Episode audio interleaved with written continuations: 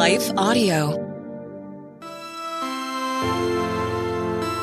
Can you believe that the God of the universe knows you? He knows your sin, your failings, your flaws, your limitations. He knows how you messed up yesterday. He knows how you're going to mess up tomorrow. And yet he says, You are my son or you are my daughter that I love, in whom I am well pleased. God gives us belonging. He gives us acceptance. He gives us his approval. Which one of those do you need to believe more today? If you believed all three of these to be absolutely true for you, what would change tomorrow? Well, hello, everyone. Welcome back to How to Study the Bible. I'm Nicole Unice, your host and your fellow journeyer as we discover what God has for us in His Word. It's such a joy and delight to get to be with you each and every week. And we're starting a new series today, a short series leading up to Easter. And we're calling this series Jesus 101. Okay. So we are going to be looking at really the movements of Jesus's earthly ministry that lead him to his death and resurrection and how deeply encouraging it is for us to understand and acknowledge how God has moved in this world and is consequently moving in our lives as well. So, what a joy. We're going to look at that today. We're going to look in Matthew 3, the story of Jesus's baptism.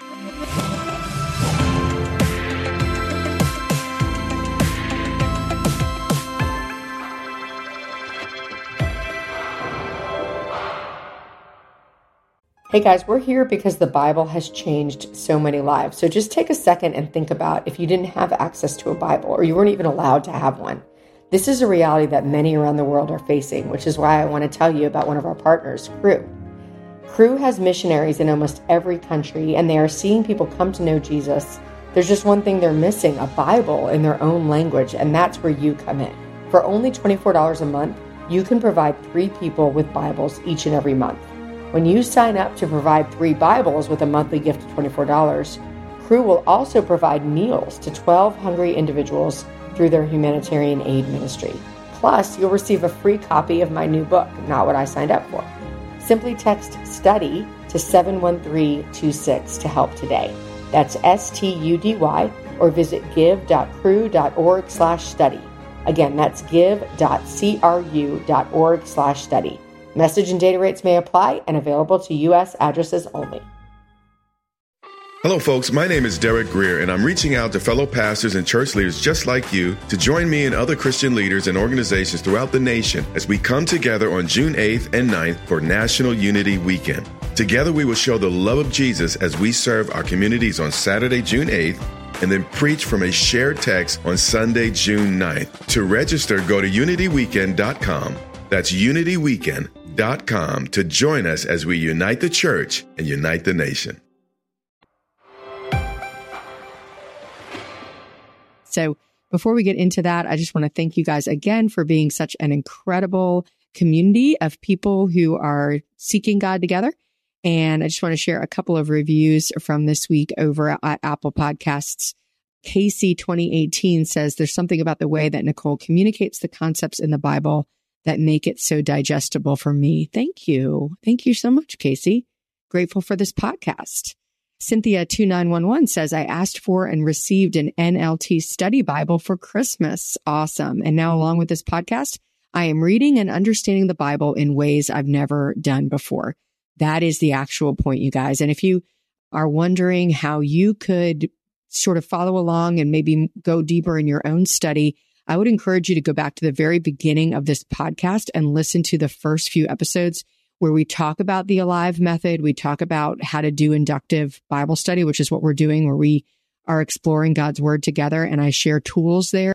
A study Bible is an incredible resource. It is well worth the investment because it is a wealth of knowledge. It has a concordance, which is where you can look up words in the back of the Bible.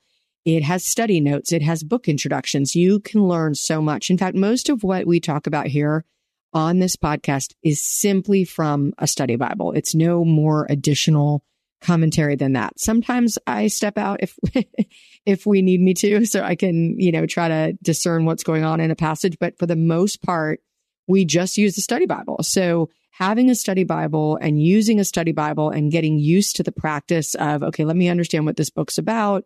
Let me breeze these study notes. Maybe I'm going to do some cross referencing and look up some different verses that might relate to what I'm reading. That's all going to be done using a study Bible. So definitely, if you don't have one yet, consider putting it on your birthday list or your Christmas list or making that investment because it's going to be well worth it or making that investment because it is going to be well worth it. Okay.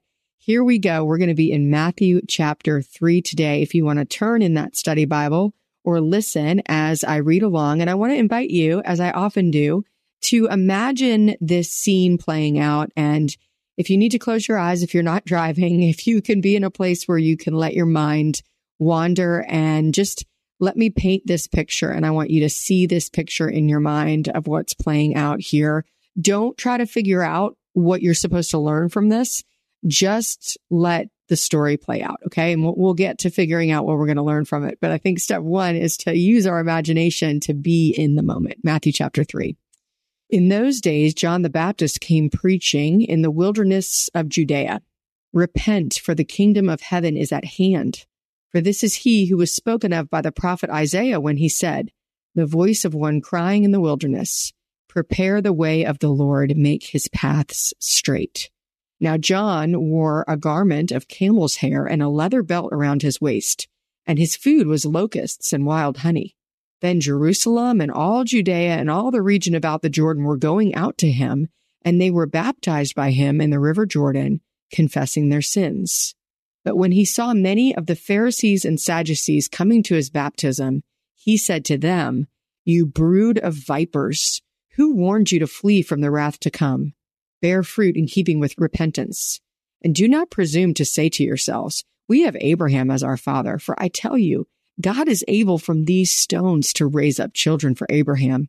Even now the axe is laid to the root of the trees. Every tree, therefore, that does not bear good fruit is cut down and thrown into the fire. I baptize you with water for repentance, but he who is coming after me is mightier than I, whose sandals I am not worthy to carry. He will baptize you with the Holy Spirit and fire. His winnowing fork is in his hand, and he will clear his threshing floor and gather his wheat into the barn, but the chaff he will burn with unquenchable fire. Then Jesus came from Galilee to the Jordan to John to be baptized by him. John would have prevented him, saying, I need to be baptized by you, and do you come to me?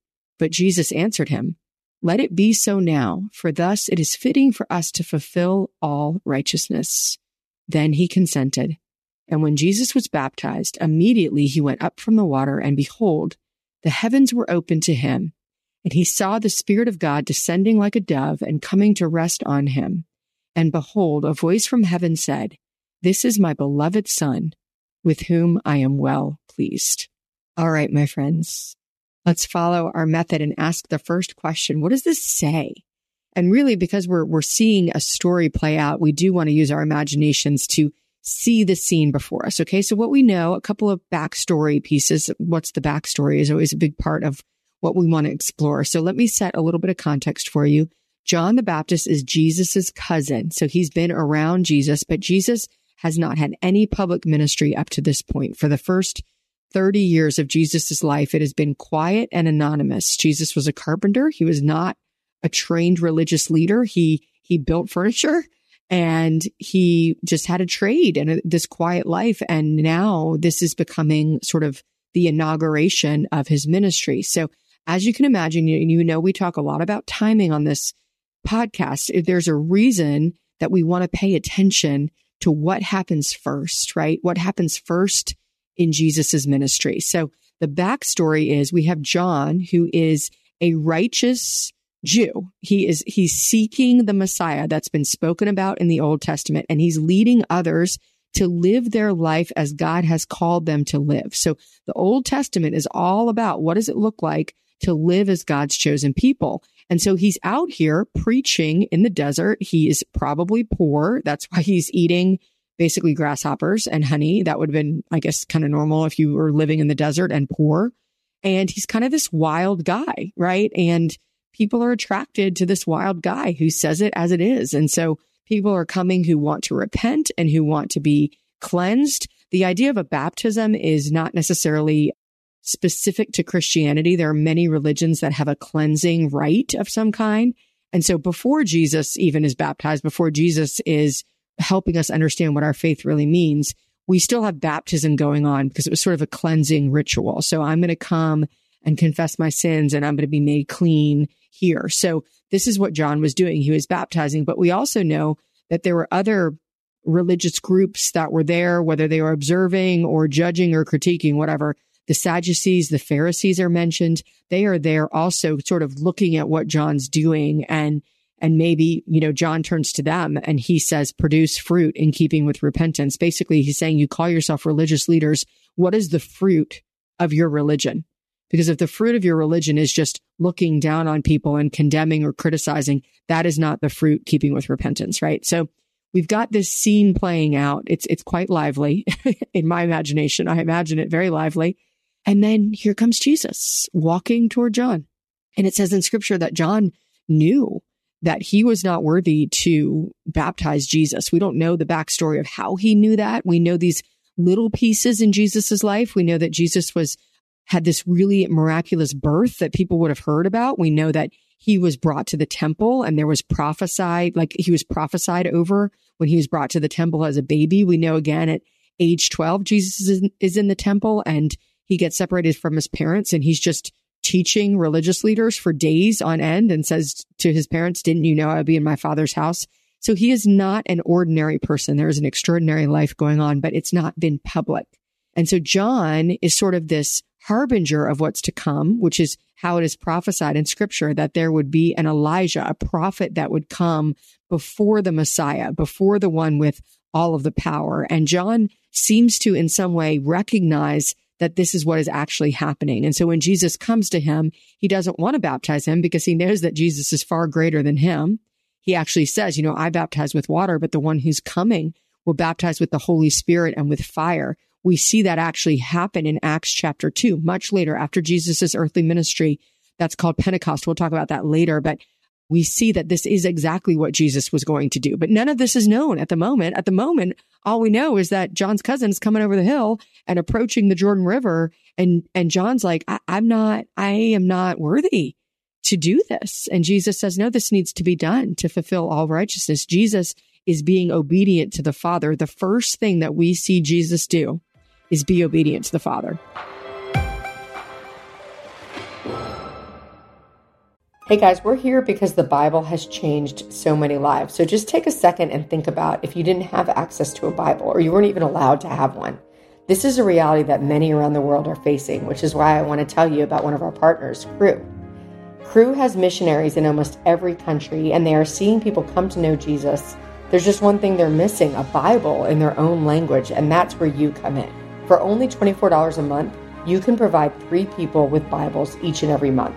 When you sign up to provide three Bibles with a monthly gift of $24, Cru will also provide meals to 12 hungry individuals through their humanitarian aid ministry. Plus, you'll receive a free copy of my new book, Not What I Signed Up For. Simply text STUDY to 71326 to help today. That's S T U D Y or visit give.cru.org slash study. Again, that's give.cru.org slash study. Message and data rates may apply and available to U.S. addresses only. Hello, folks. My name is Derek Grier, and I'm reaching out to fellow pastors and church leaders just like you to join me and other Christian leaders and organizations throughout the nation as we come together on June 8th and 9th for National Unity Weekend. Together, we will show the love of Jesus as we serve our communities on Saturday, June 8th and then preach from a shared text on Sunday, June 9th. To register, go to unityweekend.com. That's unityweekend.com to join us as we unite the church and unite the nation.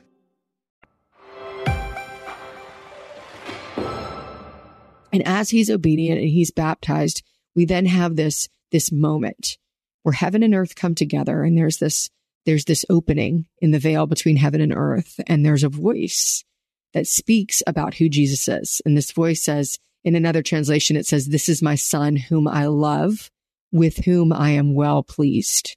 We get this sort of statement given over Jesus. And if you think about that statement in those three parts, this is my son. First of all, there's a connection and belonging, whom I love. That's acceptance. Nothing makes us feel more fully accepted than being fully and unconditionally loved. With whom I am well pleased. That's approval.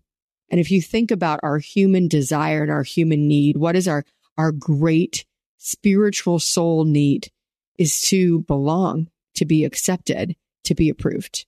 And here we have the Father in heaven sort of declaring this over the Son as he begins his ministry. So there's this beautiful story playing out. And you may ask the question, what does this all mean? Why is this important? And you maybe have heard these little pieces that as Jesus is beginning his ministry, there's these connections to the Old Testament that are happening. All of these things that have been prophesied for hundreds of years before Jesus comes are coming to fulfillment in these little ways. Now, probably, I would guess if you and I were, were in the crowd, we, we might not even know that something really big had happened. It's unclear in scripture if everybody heard the voice from heaven or if only Jesus heard it or maybe only John and Jesus heard it. It's not clear what people would have experienced, but what we do know with the gift of hindsight, being able to look back and know that we're about to see Jesus' life unfold, we know that this is an incredibly important moment. This moment where God offers Jesus his full belonging, acceptance, and approval. And isn't it interesting that before Jesus does anything, because Jesus at this point has not done anything, he was obedient to the Father to get baptized, but he he doesn't hasn't done anything spectacular that we're going to see him do from here. But yet he is already fully approved of. He is already fully accepted. He is already fully loved. And friends, brothers and sisters in Christ, what a joy it is to think that before we do anything, before we can be anything, before we can prove anything, God is already coming to us with his approval, with his acceptance, with his belonging, our connection to him as our father. Now you may ask yourself, and you should be, you should be asking yourself, wait a second. This is about Jesus and Jesus was God's only son and Jesus was perfect and Jesus was sinless. How can I just take what God's saying and pretend like it's for me? And if you're asking that question, that's a very good question, friend. You should be asking that question. So that is what we call hermeneutics. That is biblical interpretation. When we're starting to ask the question, well, what does this mean?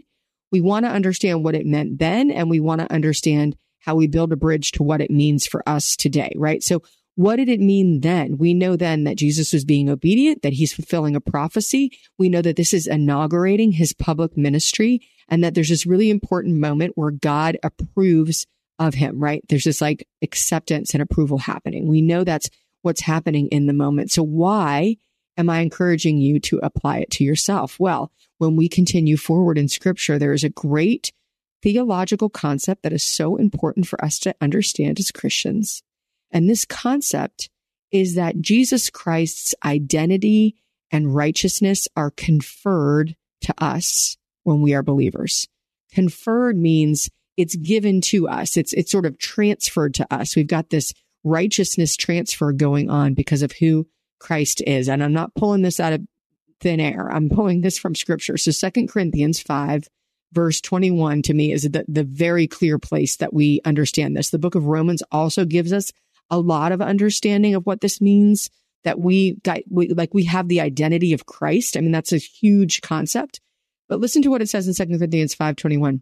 For our sake, that's me and you, okay?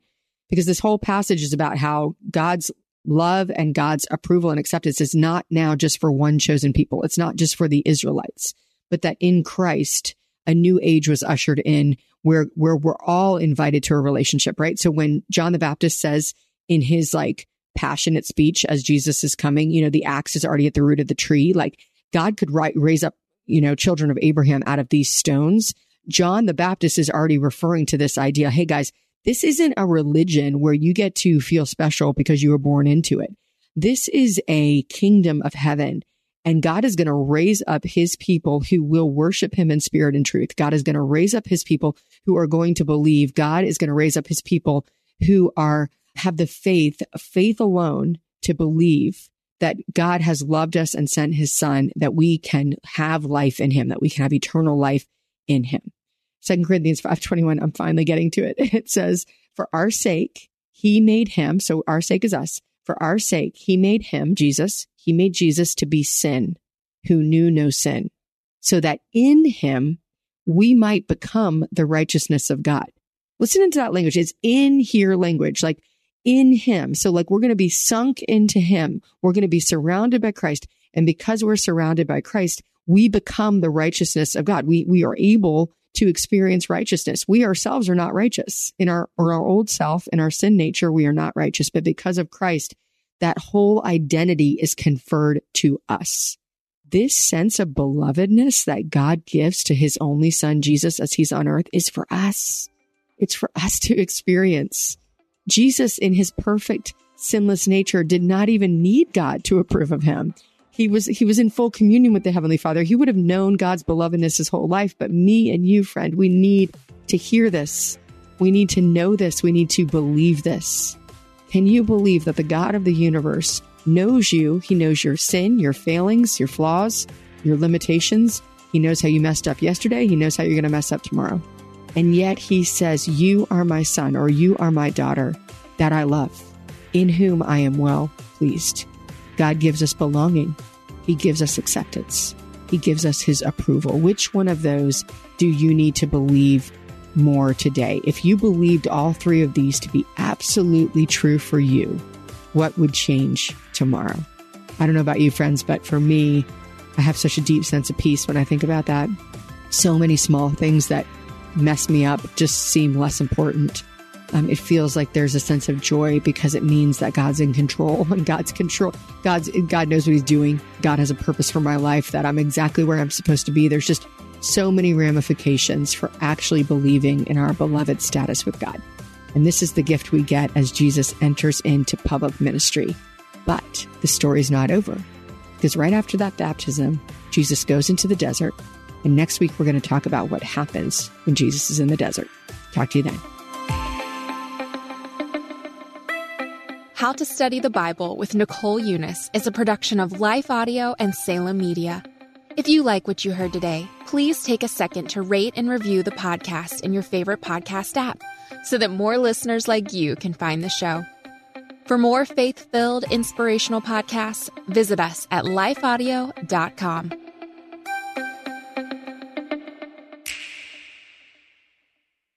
The content we feed our minds will eventually show up in our lives. If we feed our minds the lies and confusion of this world, our lives will begin to reflect worldliness. But if we feed our minds the truth of the gospel, our lives will start to reflect the heart and character of Jesus. I'm John Stange, and each week I host the Dwell on These Things podcast, where we take a deep look at the Word of God and learn what it means to apply it to our lives. We don't skip difficult passages, and we don't gloss over the truth. If you're looking for a show that will put your mind in a better place and help you understand God's Word with more clarity, you can listen to the Dwell on These Things podcast at lifeaudio.com or on your favorite podcasting app.